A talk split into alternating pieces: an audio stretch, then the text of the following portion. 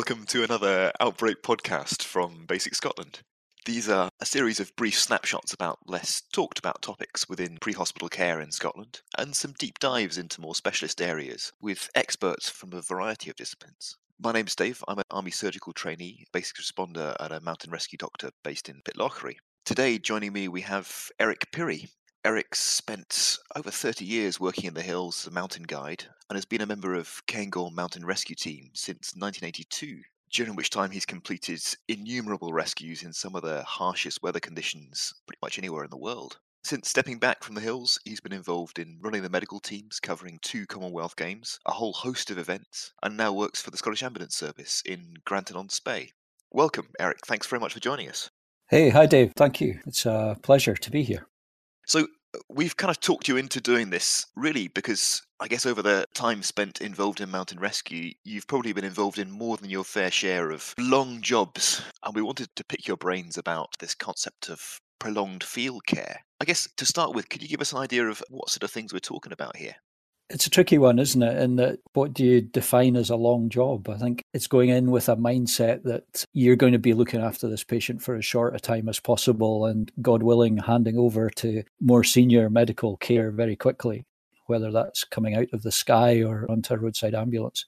If we think about the golden hour as being recognised in trauma care, particularly that timescale, but we're more thinking about prolonged care where it's several hours leading into double figures. And even in our geographically small looking environment in Scotland, we've easily had six to 12 hour rescues in the Cairngorms due to location conditions. Once you start carrying somebody on a stretcher, suddenly time just vanishes and thinking about the additional care that person needs is the terrain we're getting into.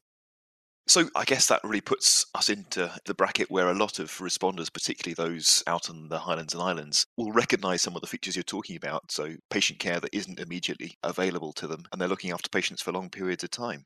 Yeah, absolutely. You know, whether it's the West Coast or on some of the more remote islands, not knowing whether backup's going to be able to get to you from a logistical point of view, from a weather point of view, whether it's air or even sea state coming down to really bad weather. I've seen us on some of the Western Isles where it's, yeah, there's no question we're looking after this person until tomorrow at the best from an event point of view being in that situation regularly, I guess a lot of responders have got concerns, if not got plans and experience already. If they're new to that situation, then it's an exciting prospect.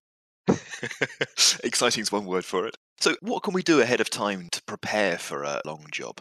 It's always the easy thing to say, isn't it? Prep and planning is the key. It's borne out all the time. If you're at least prepared in mind and as much in the kit that you're likely to need, then suddenly when you hit the real situation, it's not as daunting. It's still maybe a big ask, but at least you've been there and you're not scratching around trying to find the things you suddenly discover you're going to need. So, planning ahead, thinking about how am I going to deal with this patient for longer than I would hope to, whatever that timescale is. There are a number of good mnemonics, which we'll maybe come to later on, which are really good checklists. And using checklists is something that's more and more recognized as being a really helpful, competent thing to do rather than a cheat sheet. I don't like calling them cheat sheets because there's nothing cheating about it. It's especially helpful in situations that you don't come across regularly, maybe train occasionally, and you can pull out the checklist and go, yeah, right, this is coming back to me instantly. So thinking about um, your normal med kit is going to be your normal med kit. That's what you've got but thinking about quantities of kit, whether that's in your bag, you can only carry a certain amount of stuff. But do you have spares in storage somewhere that you can ask somebody else to go and get to bring to the scene? Or are you considering taking the patient to an interim treatment area, for want of a better word, holding area where at least you have some better shelter, better lighting, and it's much easier to manage the environment round about the patient in that respect? Equipment wise, if we think of the basics first, I suppose it comes down to nursing care in a way that suddenly we're looking after a patient for the sort of length of time you would expect them to be in a hospital setting. So their hygiene, they will have needs for bodily function. It's always the one in the back of the ambulance. You can ask your patients, well, can you just hang on a little bit longer? Or you sort of skim over the topic and hope it goes away. That is no longer the case. You have to address the fact that they will need to pass urine, they will need to defecate, and you need to help them with that. But it's also really useful information and vital in terms of fluid balance to have a way of measuring urine output, particularly but also having enough materials that you can clean somebody up and maintain their skin hygiene for the long term, hence cutting down infection. If you've done things to them, if you've put in IV lines, then thinking about managing that from an infection control point of view. And on it goes, you know, thinking about pressure points, pressure sores. Have you got enough padding to support them? Are they on a scoop? Are they on a stretcher? Are they on a vacuum mattress? Would be, we're fortunate we've used vac mats for a very long time in mountain rescue and we have them on board ambulances. But I don't think they get used a huge amount because people are thinking, well, I'll be in hospital very quickly. Whereas from a prolonged care point of view, they're going to help. But once you go over a few hours, you're still considering pressure points depending on the patient's orientation. So the notion that we're starting to roll people managing their spine, managing their query fractured pelvis, they are supported, but we're putting them into a more comfortable position without compromising that mechanical protection. And we're doing that regularly so that they're not continually lying on the same pressure points.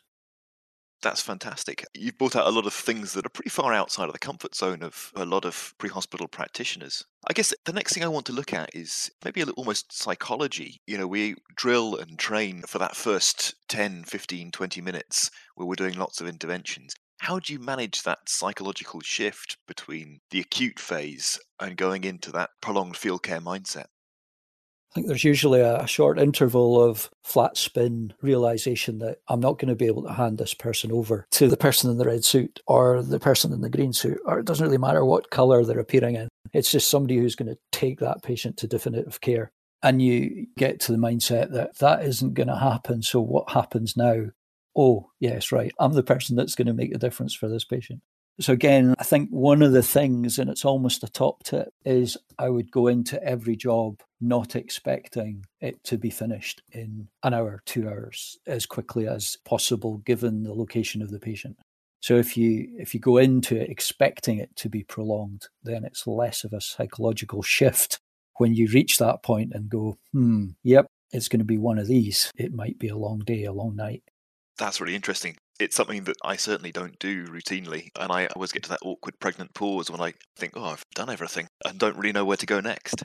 You mentioned mnemonics and things earlier. What do you use to try and keep you right when you reach the end of that familiar A to E process? There's a few things, Dave. I've found the resource online that gives me the most help is the Prolonged Field Care website, the link to which is attached to this podcast on the website. A really short, snappy one is Hitman, where I've already spoken about, I guess, some of the main topics. But working your way through it really picks out the key things that treatment wise you're going to focus on to keep your patient as well as you possibly can. There are a number of others. There's something called Ravines, which again, it's quite American, but it lends itself a little bit towards more critical care and broad headings. And there's a particularly nice one for the Scottish Highlands, I think, which works to sheep vomit. And it doesn't sound the best of things for looking after patients long term, but it really goes into the nitty gritty, particularly of the nursing care in more austere environments.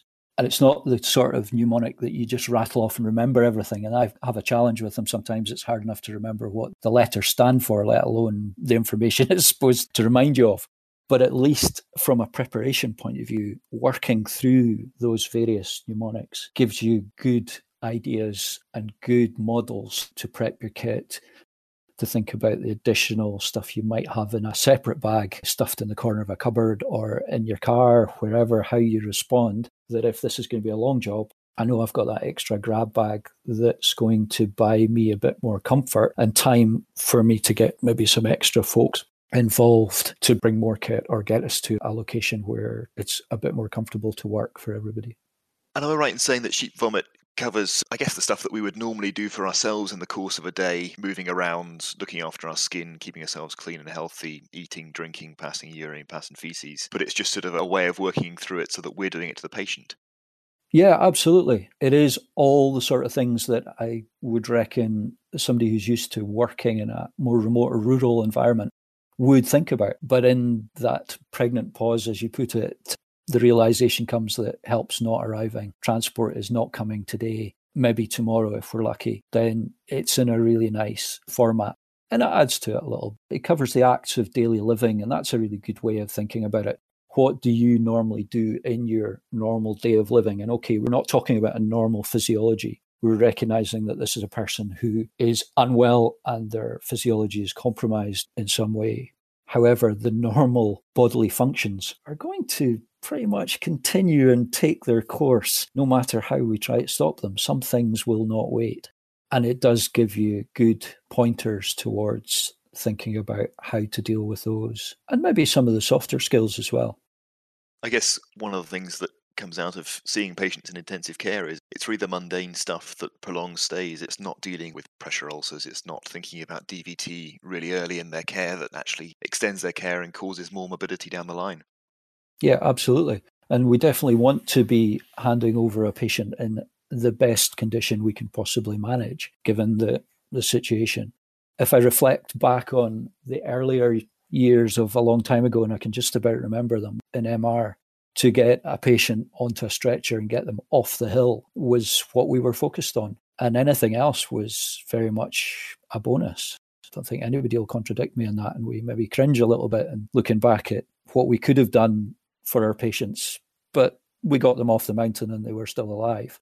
Certainly, I go into it with a different mindset now where I want this person to be in as good condition as I can possibly make them given the conditions that I'm in. And sometimes the best you can do is to get them out of the situation and the environment they're in to somewhere they're going to get better care because physically the conditions around about you just mean that that's the best you can do. And that's something sometimes we just have to accept.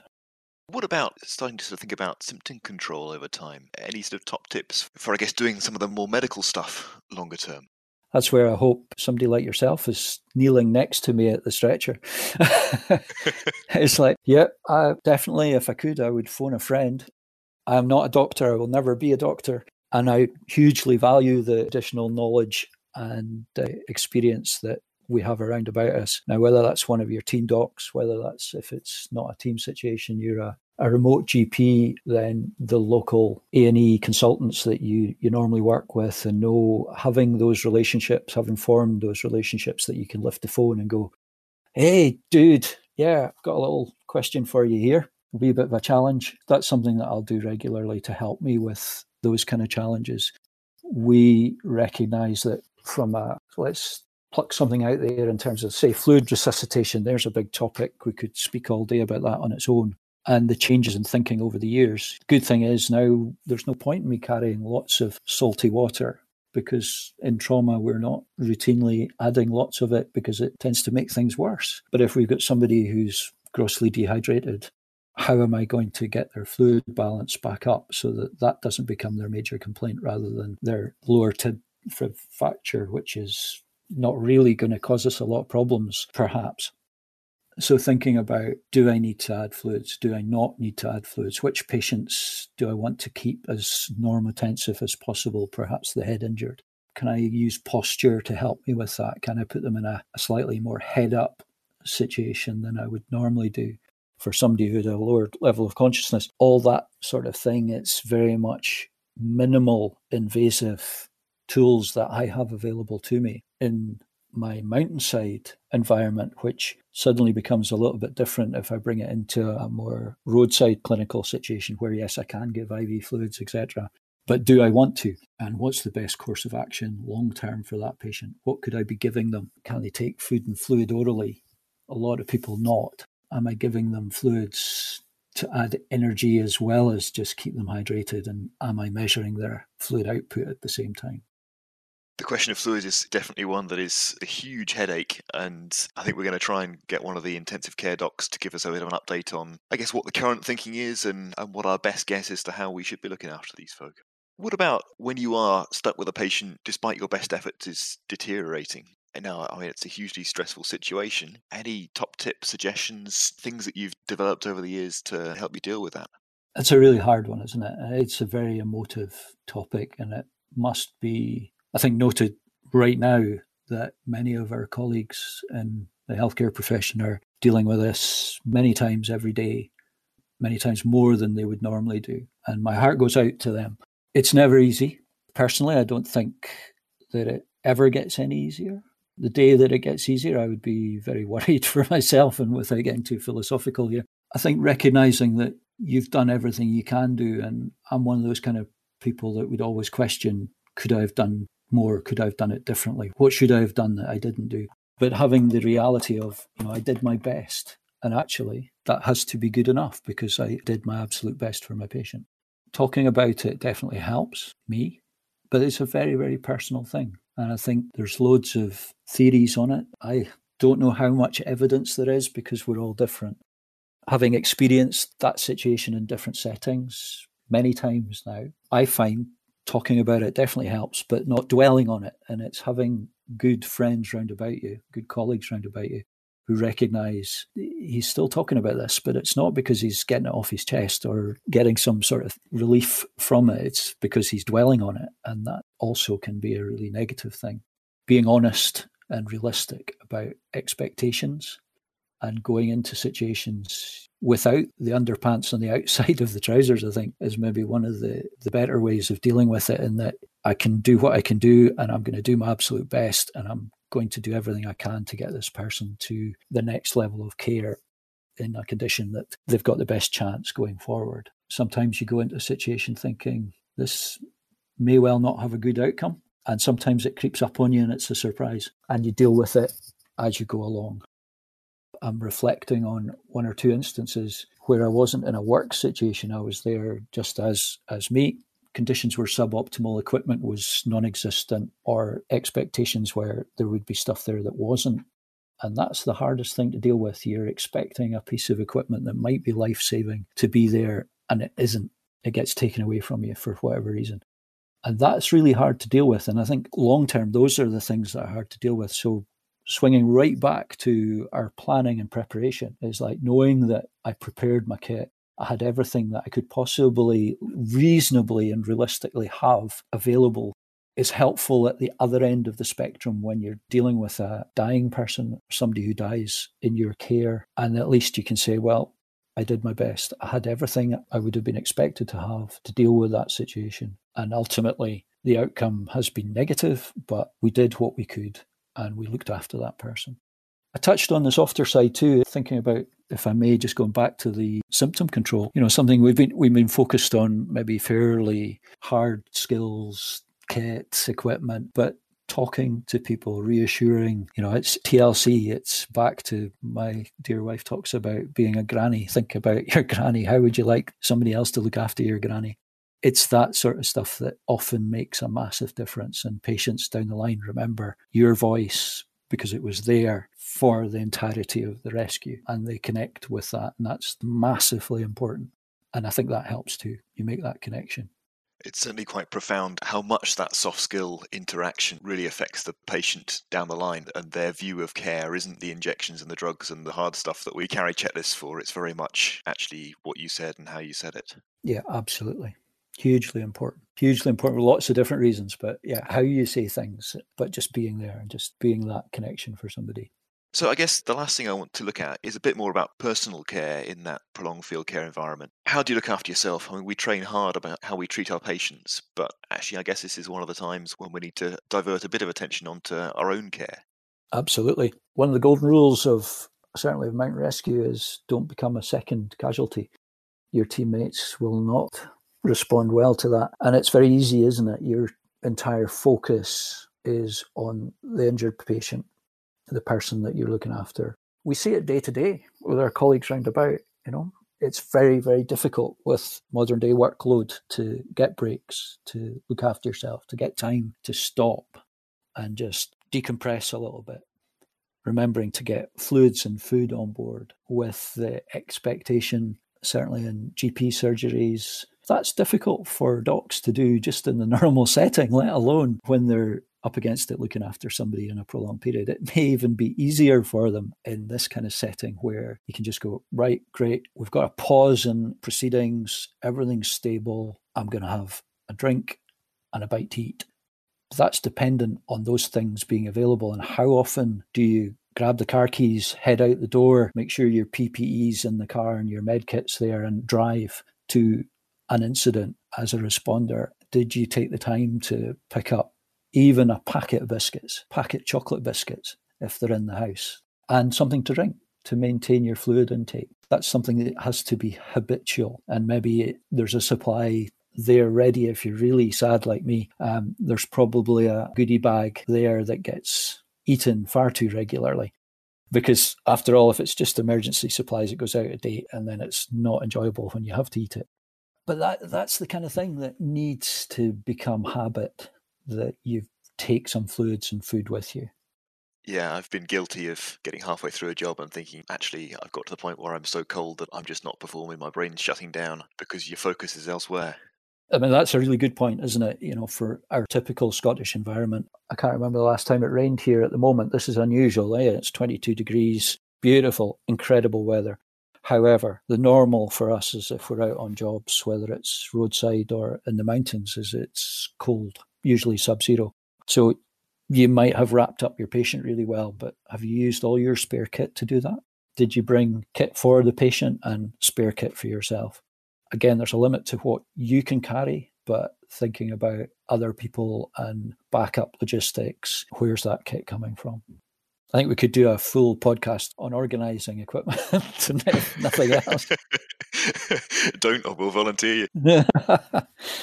Great. I mean, that's fantastic. And we've covered a lot of ground there. I guess to round off, can I get you to give us three top tips that we can have in our minds when we're thinking about prolonged field care? Mm, and they're maybe being typically me, they're not hugely medical, I guess, but we've spoken about this before. Top tip, ultimate piece of equipment for bad moments is a group shelter, a bothy bag, a bivy shelter, whatever you want to call it. They're not standard issue in frontline ambulances. They're standard issue in mountain rescue. They're standard kit that an outdoor instructor would take, whether that's paddling or walking or ski touring.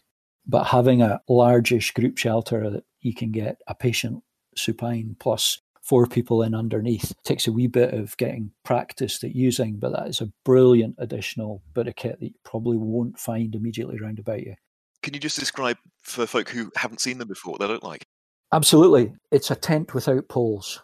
How's that? It's a kind of typically a dome shape piece of ripstop nylon or similar material that doesn't have the need for poles. You, the bodies inside, create the structure, and it's just a way of taking the wind away from the environment. It keeps the rain out for a short while, perhaps. It definitely increases the ambient temperature inside the shelter because you're sharing body heat, but you're cutting the wind chill factor. Fantastic life saving bit kit and not something that's usually on scene where you think this would be really useful to have one of those just now. So that's top tip number one. Something I do at work regularly is I have a head torch in my pocket because it may not be dark when you start, but sure as eggs are eggs, is it's probably going to get dark through the process because again we're thinking about being in the north of Scotland. So I've got a head torch. Great thing is LED head torches. They're small, they're really bright for their size, and the batteries last for a long, long time. So you don't have to worry too much about spare bulbs and batteries and all that shenanigans nowadays.